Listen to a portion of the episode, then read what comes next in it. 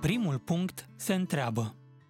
Primul punct și al doilea punct au trăit în căsuța lor toată iarna.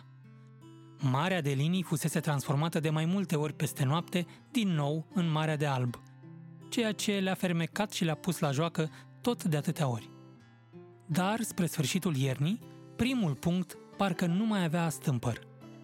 Citiseră multe povești în serile reci, lângă foc, însă lui îi rămăsese gândul la una singură. Din când în când, scotea cartea din raft și o răsfoia fascinat. Se numea Când curcubeul se face drum.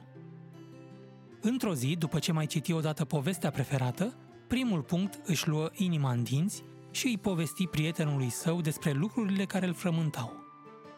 Albul și negrul nu-i mai ajungeau, ar fi vrut să vadă și alte culori, dar mai mult decât atât, voia să știe câte culori există pe lume.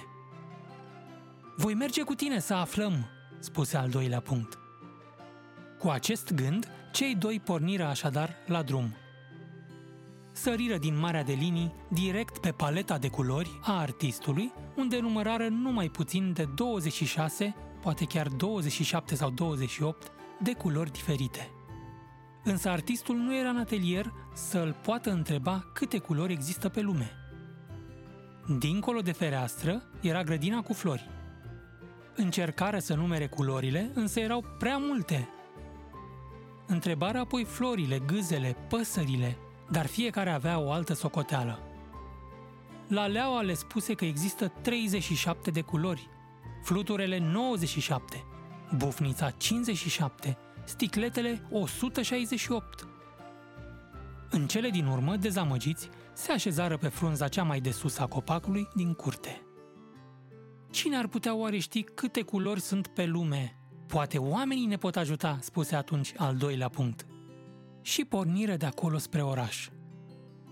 Trecură peste case și blocuri, străzi și parcuri și se opriră în cele din urmă la o fereastră dincolo de care un scriitor căuta cuvinte pentru noua lui poveste. Câte culori există? Întrebară punctele. Nu știu, eu nu le număr, eu le inventez. Fără nuanța de verde prasin, nu aș fi găsit un nume potrivit pentru personajul principal din povestea la care lucrez. La o altă fereastră, un filozof privea în depărtare.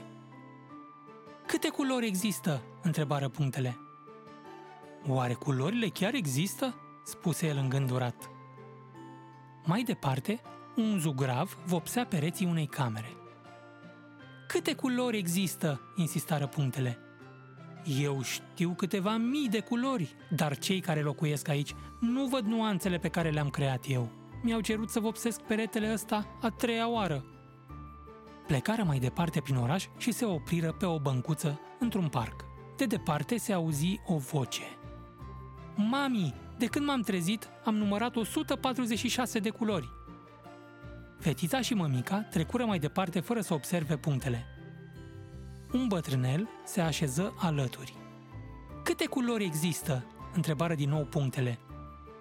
În tinerețe am studiat matematica. Am încercat de multe ori să calculez câte culori există pe lume, dar nu mi-a ieșit de fiecare dată la fel. Ultima dată ajunsesem la nouăzeci și nouă de miliarde, opt sute nouăzeci și șapte de milioane, șase sute optzeci și șapte de mii, nouă sute trei.